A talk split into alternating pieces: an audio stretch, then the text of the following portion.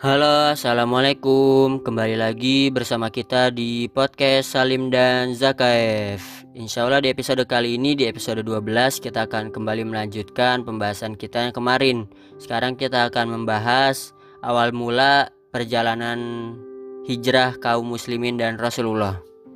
Jadi setelah kemarin, di episode kemarin itu Baiat Aqabah Kubra, kaum muslimin di Madinah menyatakan kesetiaan kepada Rasulullah dan kesanggupannya untuk membantu kaum muslimin saudara-saudara mereka yang berada di Mekah.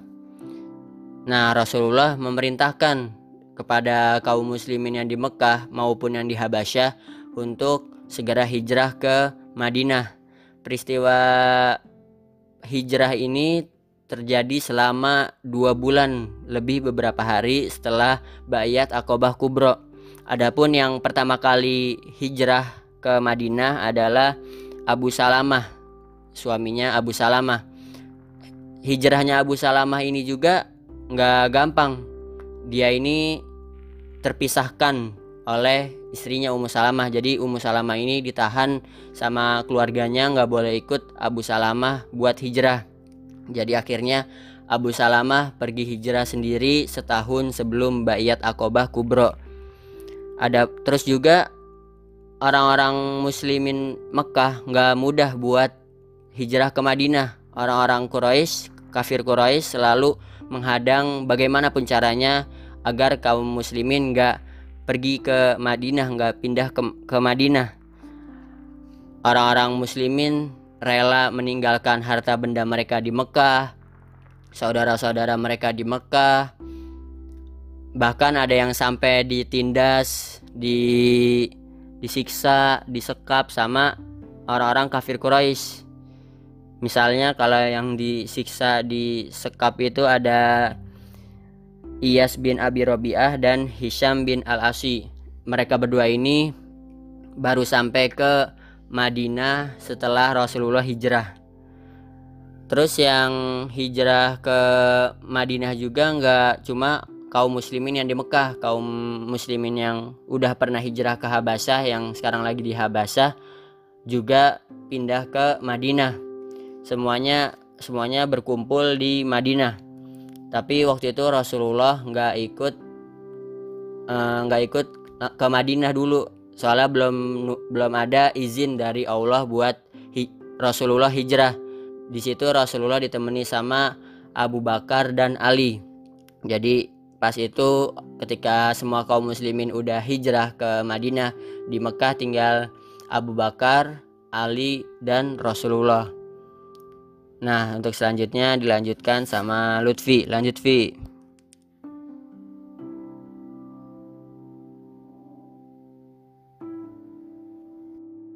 Oke, Bo, Anda lanjutin.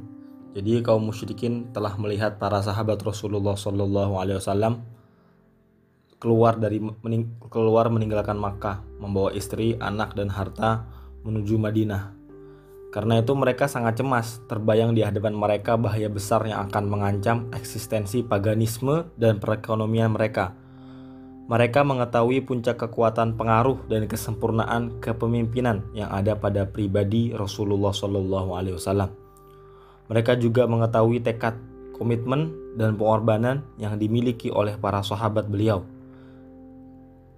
Juga kekuatan dan perlindungan yang akan diberikan oleh kabilah Aus dan Khazraj, dan keinginan mereka untuk berdamai serta meninggalkan permusuhan yang ada pada kabilah tersebut setelah bertahun-tahun merasakan pahitnya perang saudara.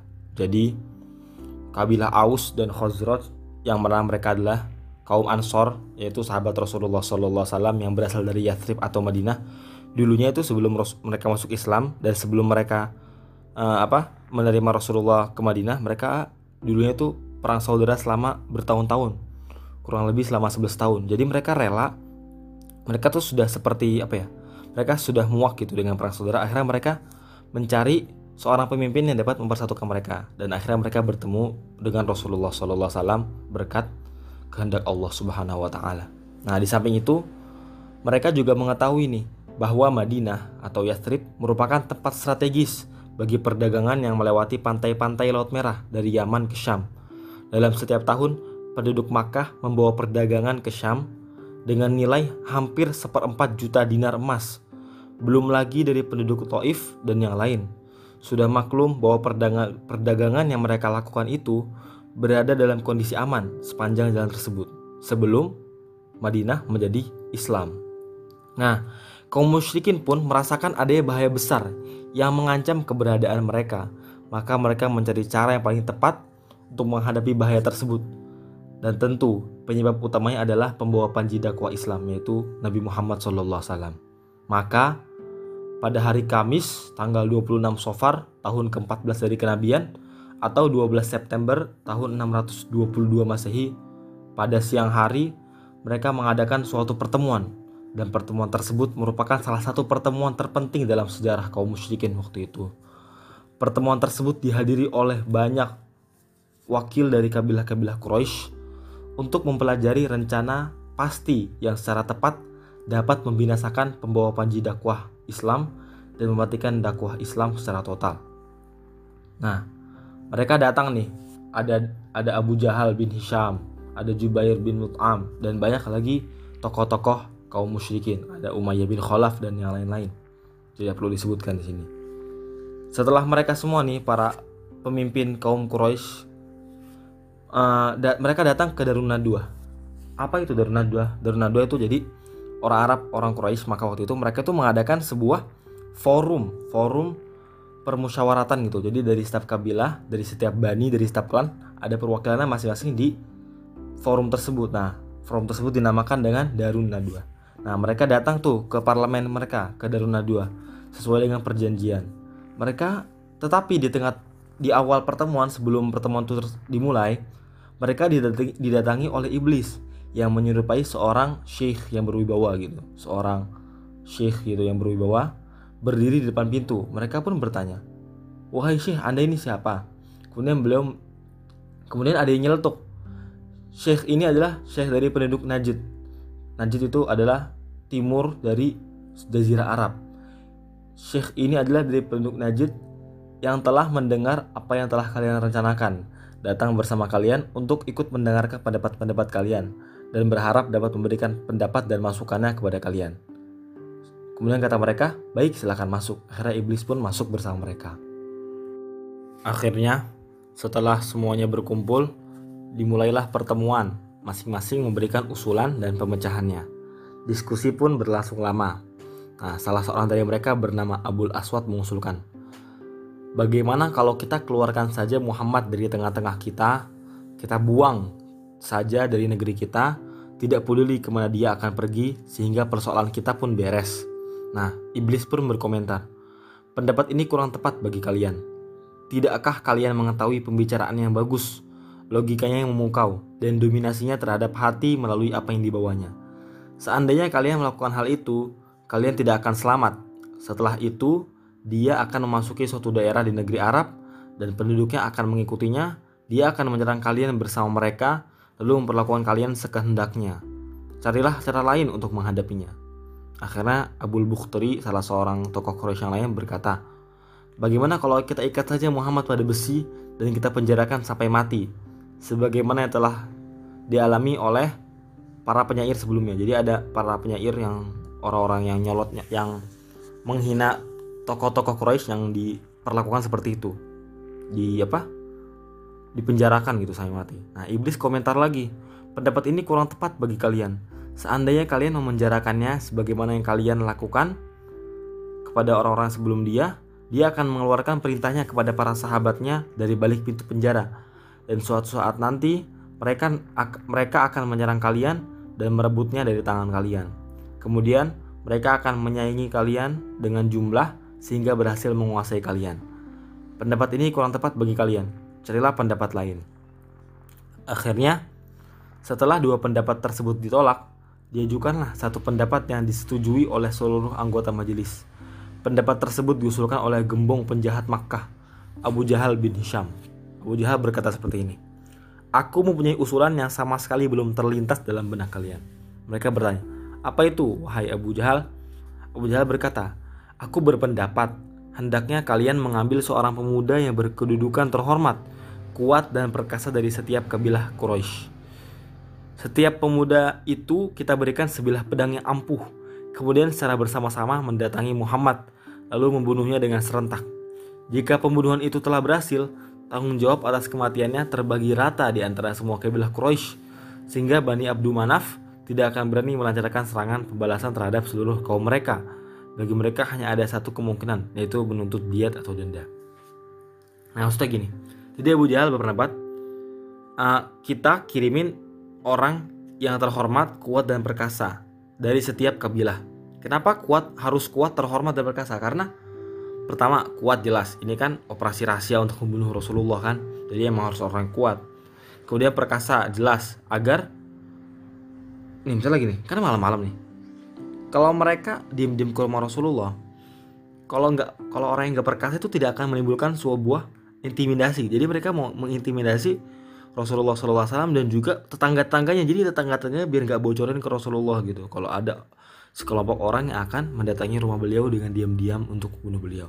Nah, ketiga terhormat, terhormat jelas terhormat. Kenapa terhormat? Karena dengan terhormat, setiap kabilah akan merasa terwakili, karena yang diutus untuk membunuh Rasulullah adalah orang yang paling terhormat di antara mereka, bangsawannya gitu, kayak pemimpin-pemimpinnya gitu. Nah, kemudian dalam budaya Arab, kalau kita itu membunuh orang, mereka itu akan melakukan dua hal. Kalau nggak kisos, apa, darah, dibalas darah, atau nggak bayar denda.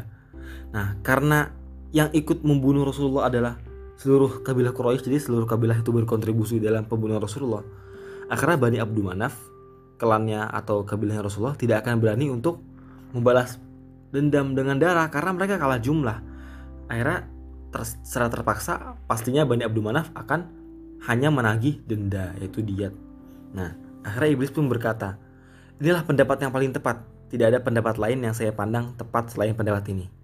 Akhirnya parlemen Makkah pun sepakat untuk menyetujui usulan tersebut. Para wakil-wakil kabilah itu kemudian kembali ke rumah masing-masing. Mereka mereka berniat untuk melaksanakan keputusan tersebut. Nah, setelah keputusan untuk membunuh Nabi Muhammad shallallahu alaihi wasallam ditetapkan, Jibril pun turun kepada Nabi Muhammad membawa wahyu Allah Subhanahu Wa Taala, mengabarkan kepada beliau tentang persekongkolan orang-orang Quraisy dan mengabarkan bahwa Allah telah mengizinkan beliau untuk keluar dari Makkah serta menentukan waktu keberangkatannya dengan mengatakan, pada malam ini janganlah kamu tidur di atas ranjang tempat kamu biasa tidur. Akhirnya pada pertengahan hari, siang-siang gitu, Rasulullah shallallahu alaihi wasallam pun pergi menemui Abu Bakar radhiyallahu anhu untuk mengkonfirmasikan kepada beliau langkah-langkah hijrah. Nah, Aisyah radhiyallahu anhu berkata, di tengah hari sedang terik-teriknya, kami duduk di rumah Abu Bakar. Tiba-tiba ada seorang yang berkata kepada Abu Bakar, Rasulullah shallallahu alaihi wasallam telah datang. Padahal beliau tidak biasa datang pada saat seperti ini gitu. Kemudian Abu Bakar berkata, demi Allah, Rasulullah tidak datang pada saat seperti ini kecuali ada kejadian penting. Kemudian Rasulullah shallallahu alaihi wasallam datang dan meminta izin untuk masuk. Akhirnya setelah dipersilakan oleh Abu Bakar, Rasulullah shallallahu alaihi wasallam pun masuk rumah. Lalu beliau berkata kepada Abu Bakar, suruhlah orang-orang yang ada di rumah ini untuk keluar rumah terlebih dahulu. Akhirnya Abu Bakar menjawab, ya Rasulullah, tidak ada siapa-siapa kecuali keluargaku di sini. Nah, akhirnya setelah menetapkan rencana hijrah, Rasulullah shallallahu alaihi wasallam kembali ke rumahnya menantikan datangnya malam. Nah, di siang hari itu pula, para gembong penjahat Quraisy sibuk mempersiapkan diri untuk melaksanakan rencana yang telah ditetapkan oleh parlemen Makkah, yaitu Darun Nadwah, pada pagi hari. Untuk melaksanakan rencana tersebut, dipilihlah sebelas orang di antara gembong-gembong tersebut. Mereka adalah, ada sebelas orang nih. Yang pertama Abu Jahal bin Hisyam, yang kedua Al-Hakam bin Abi Al-As, yang ketiga ada Uqbah bin Abi Mu'ayt, yang keempat ada An-Nadhor bin Harith, yang kelima ada Umayyah bin Khalaf, yang keenam adalah Zam'ah bin Aswad, yang ketujuh Tu'aimah bin Adi, yang kedelapan Abu Lahab, kesembilan Ubay bin Khalaf, kesepuluh Nabi bin Al-Hajjad, kesebelas Munabih bin Al-Hajjad. Nah, pada malam harinya mereka berkumpul di depan pintu rumah beliau mengintai saat tidur beliau untuk membunuh beliau.